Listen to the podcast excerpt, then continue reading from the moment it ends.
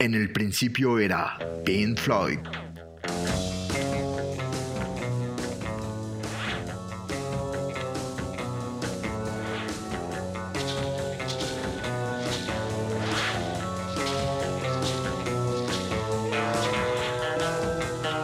La música, las historias y los nombres detrás de los arquitectos del sonido entre 1965 y 1972.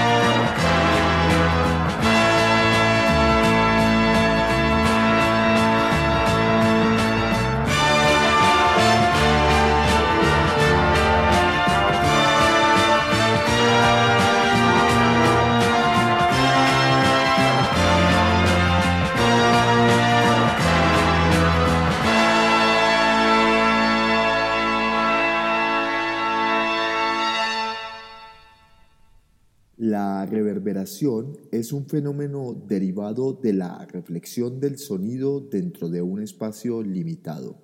Consiste en una ligera prolongación de este sonido una vez que se ha extinto el de la fuente original. Esta prolongación se debe a que las ondas reflejadas en las diferentes superficies del espacio varían. Bienvenidos a otra entrega de la serie de podcasts En el principio era Pink Floyd. Hoy con el quinto capítulo en una cronología tan interesante como apasionante. El proceso de definición de la estética visual y sonora del cuarteto británico. Abríamos este sexto programa y quinto capítulo al que hemos llamado Reverberación con la mezcla cuadrofónica del corte Summer 68 composición de Rick Wright con su voz principal y el resto de la banda y la Abbey Road Sessions Pops Orchestra acompañando en los bronces. En esta oportunidad esta versión se incluye en, la versión del álbum 4.0 Atom Heart Mother disponible en la extensa colección Pink Floyd de Early Years 1965 a 1972 un box set que seguimos descubriendo semana a semana con estos podcasts. Hay un motivo relacionado por el que a tantos nos atrae la música grabada y editada actualmente, sobre todo ahora que son tan frecuentes las reediciones, remasterizaciones y por supuesto los sofisticados sistemas y dispositivos de audio tanto de sala como personalizados. Tanto músicos como ingenieros de grabación han aprendido a crear efectos especiales que nos cosquillean el cerebro explotando circuitos neurológicos que evolucionaron para discernir detalles importantes de nuestro entorno auditivo. Estos efectos especiales son similares en el principio al op art, a los efectos en el cine o a las ilusiones visuales. Se trata de cosas que aún estando a nuestro alrededor no cuentan con nuestra atención, enfoque o tiempo suficiente para que nuestros cerebros, que sí se han desarrollado evolutivamente para ello a través de mecanismos especiales, logren percibirlas. Pero afortunadamente la tecnología avanza e investiga cómo es que funcionan estos circuitos neurológicos y cómo puede ser posible traer de vuelta muchos elementos perdidos en la música a los formatos de la grabación moderna. Nuestros cerebros pueden calcular el tamaño de un espacio cerrado basándose en la reverberación y el eco presentes en la señal que nos impacta en los oídos. Aunque no todos entendamos las ecuaciones necesarias para describir cómo el sonido en una habitación difiere de otra, todos podemos decir si estamos en un baño, una sala de conciertos de tamaño medio o una iglesia de techos altos. Incluso podemos atrevernos a decir cuando oímos grabaciones de voces qué tamaño tiene el local o la habitación en la que está el locutor o el cantante. Los ingenieros de grabación crean lo que se llama hiperrealidades, el equivalente grabado del truco cinematográfico de instalar una cámara en el parachoques de un auto que va a toda velocidad. Experimentamos impresiones sensoriales que con el caos y el ruido de la ciudad, la ansiedad por la notificación del smartphone o el simple hecho de poner música de fondo para hacer cualquier cosa menos escucharla, se nos escapan. Nuestro cerebro es exquisitamente sensible a la información temporal somos capaces de localizar objetos en el mundo basándonos en diferencias de solo unos cuantos milisegundos entre el momento en el que llega un sonido a un oído y el momento en el que llega al otro. Muchos de los efectos especiales que tanto nos gusta oír en la música grabada se basan en esta sensibilidad. Precisamente el sonido de las seis cuerdas de David Gilmour de Pink Floyd utiliza múltiples demoras de la señal para producir un efecto misterioso como de otro mundo, un efecto que dinamiza las partes de nuestro cerebro de una manera que los humanos que se pierden de escuchar a Pink Floyd jamás han experimentado. El ingenio de Gilmour simula el sonido de una curva cerrada con múltiples ecos de una forma que nunca se daría en el mundo real en un equivalente auditivo a los espejos de una barbería que se repiten infinitamente. Curiosamente, y tal vez la ilusión definitiva en música sea la ilusión de estructura y de forma. No hay nada en una sucesión de notas en sí que cree las ricas asociaciones emotivas que nos evoca la música. Nada en una escala, un acorde o una secuencia de acordes que nos haga intrínsecamente esperar una resolución.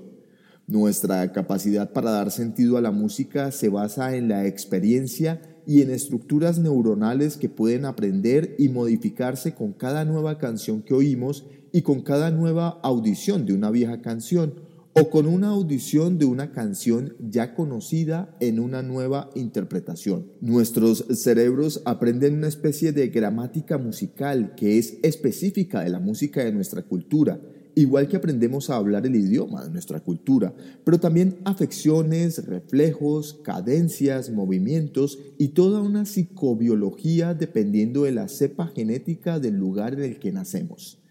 Les invito a escuchar nuevamente el corte Fat All Sun, ahora en una captura enteramente progresiva del 30 de septiembre de 1971. Esto, por supuesto, para la BBC. La alegría con la que el público recibe tanto a John Peel como a Pink Floyd dan cuenta del gran momento que vivía el grupo. This is Radio 1. On medium wave.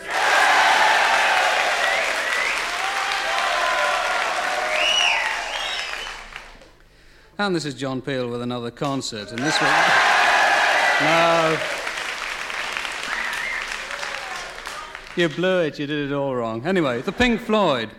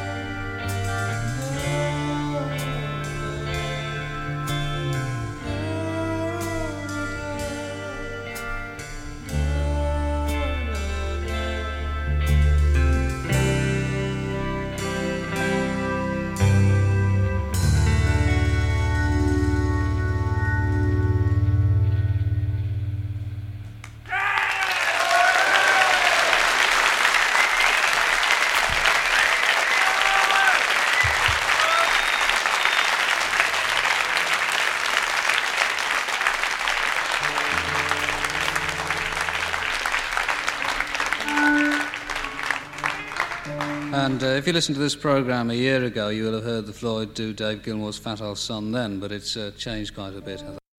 Fat Old Son en una toma del otoño de 1971 para la BBC. Vayamos a la primavera de ese mismo año.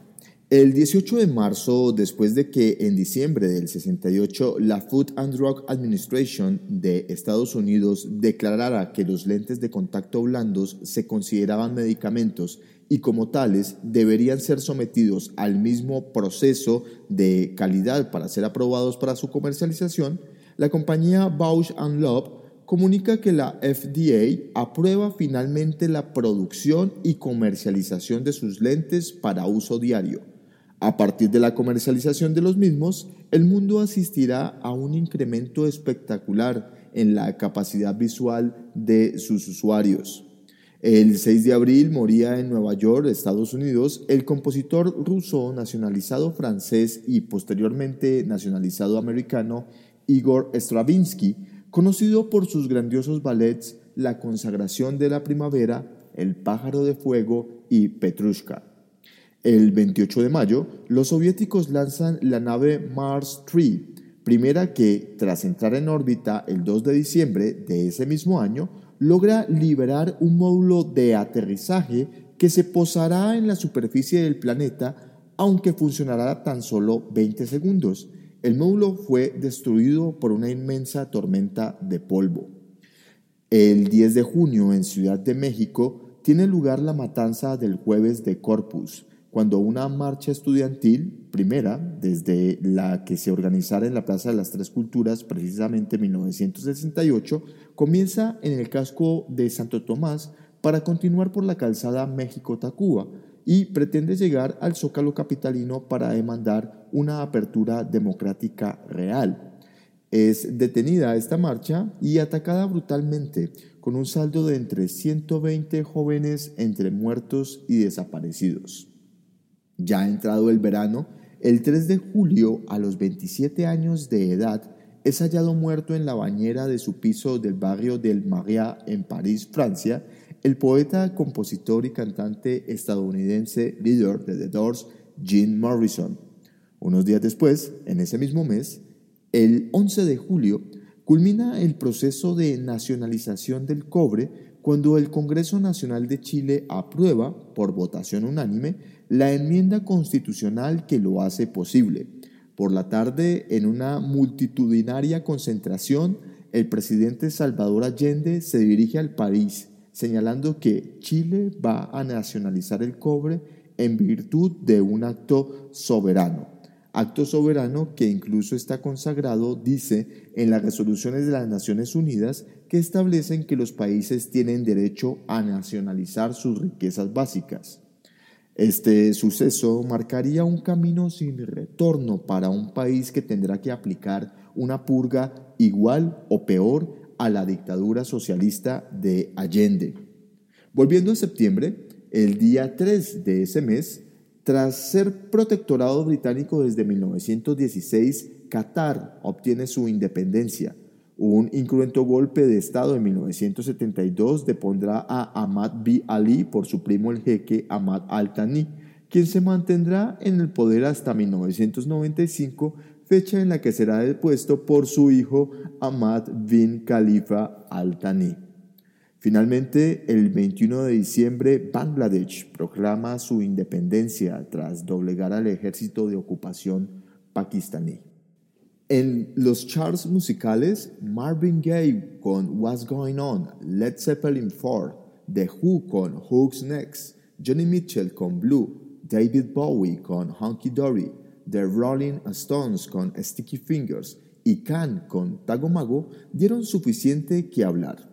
Mientras que en las salas de cine, filmes de acción como The French Connection, Dirty Harry, Billy Jack o Diamonds Are Forever dominaron la taquilla.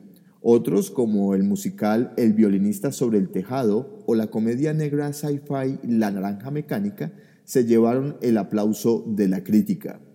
Continuamos con esta reverberación con la música de Pink Floyd y este sugerente y estimulante experimento de música concreta llamado Alan's Psychedelic Breakfast, en su mezcla por supuesto cuadrofónica. En esta original suite tenemos a la banda tocando de fondo mientras Alan Styles, un técnico de sonido que acompañaba a Pink Floyd en su momento, habla del desayuno que se está preparando y comiendo, así como de otros desayunos que comió en el pasado. El trabajo consta de tres partes instrumentales, Rise and Shine, donde se escucharán dos pianos, bajo, batería, guitarra y un órgano Hammond C3, integrado por un amplificador para crear una especie de efecto Doppler. Sunny Side Up, donde tenemos a Gilmour con dos guitarras acústicas y una eléctrica.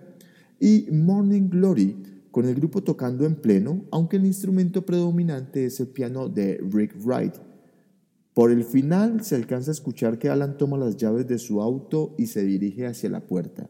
Débilmente se puede incluso escuchar a un auto encendiéndose y alejándose.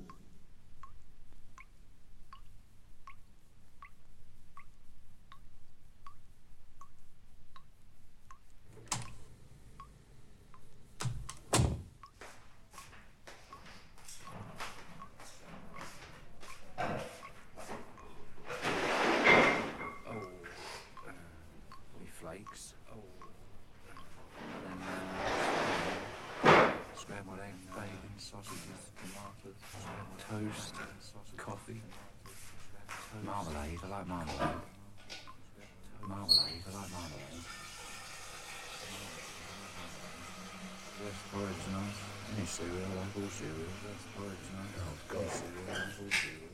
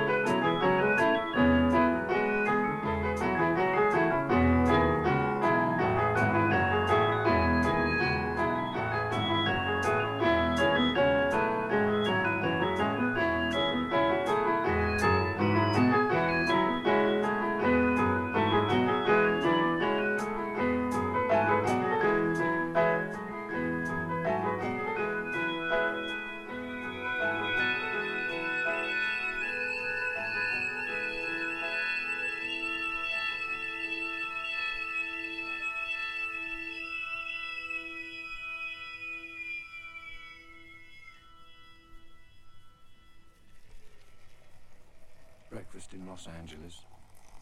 Microbiotic stuff.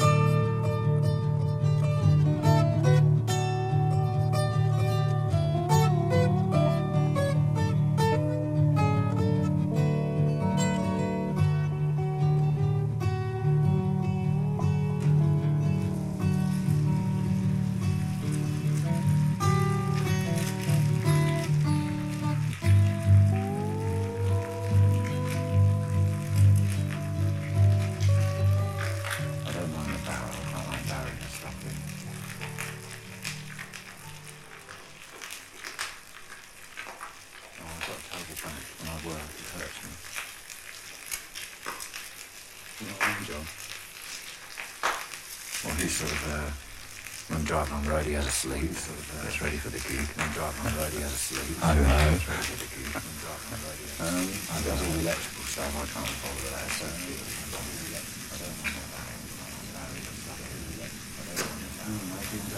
don't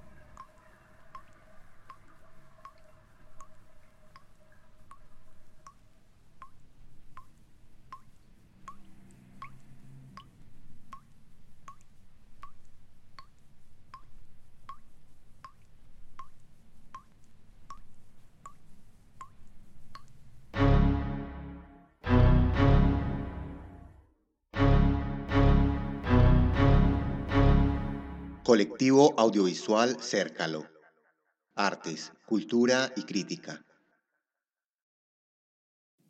En los primeros días de enero de 1971, un poco antes de iniciar a trabajar en un nuevo disco, Pink Floyd se había embarcado en otra inusual colaboración.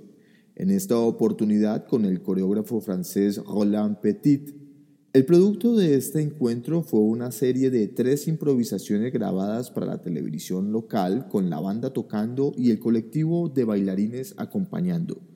Esta causa no llegaría muy lejos, ya que la disquera EMI, atendiendo al éxito en ventas del disco Atom Heart Mother, presionó al grupo para grabar nuevo material. Por varios días el cuarteto experimentó utilizando objetos caseros de forma azarosa sin lograr nada claro. Esta idea se abandonaría también a poco tiempo. En este estancamiento creativo, la banda empezaría lentamente a juntar ideas sueltas y en apariencia incongruentes, a las que iba etiquetando con el nombre de Nothing, Nothing Five, Nothing Six, Son of Nothing, The Return of Nothing. En abril de ese 1971, finalmente se logró estrenar en vivo lo más parecido a lo que sería la canción que abrió una nueva brecha en el sonido de Pink Floyd y la tabla de salvación a una carrera artística que parecía perdida en lo que ya se había vuelto inoficiosa experimentación porque sí. Para ganar tiempo, EMI publicaba en mayo una compilación ahora de culto y fundamental llamada Relics, con el subtítulo Una bizarra colección de antigüedades y curiosidades. Allí se incluyeron los primeros singles del cuarteto junto a sus correspondientes lados B y la inédita Biden My Time.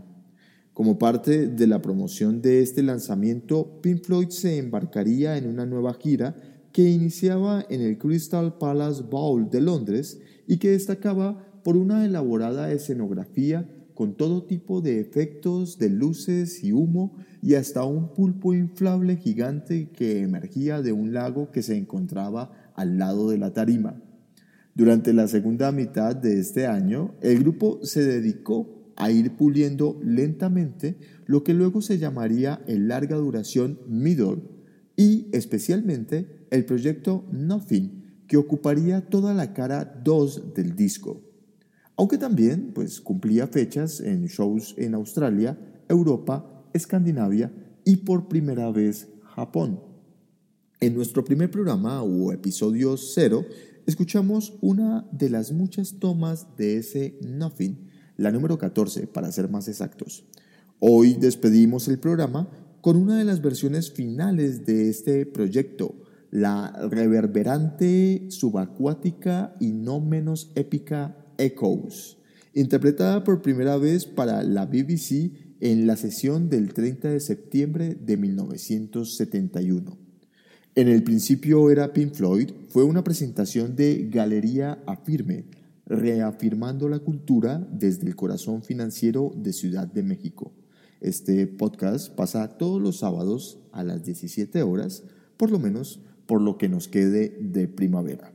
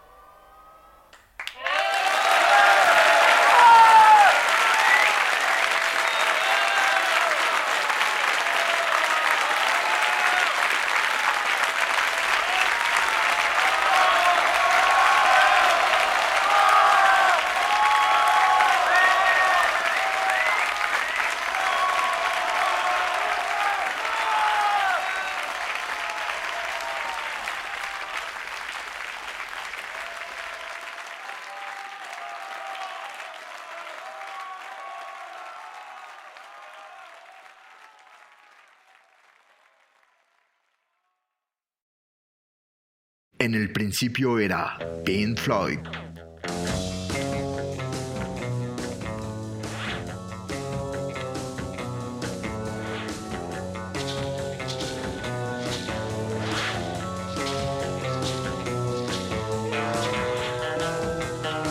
La música, las historias y los nombres detrás de los arquitectos del sonido entre 1965 y 1972.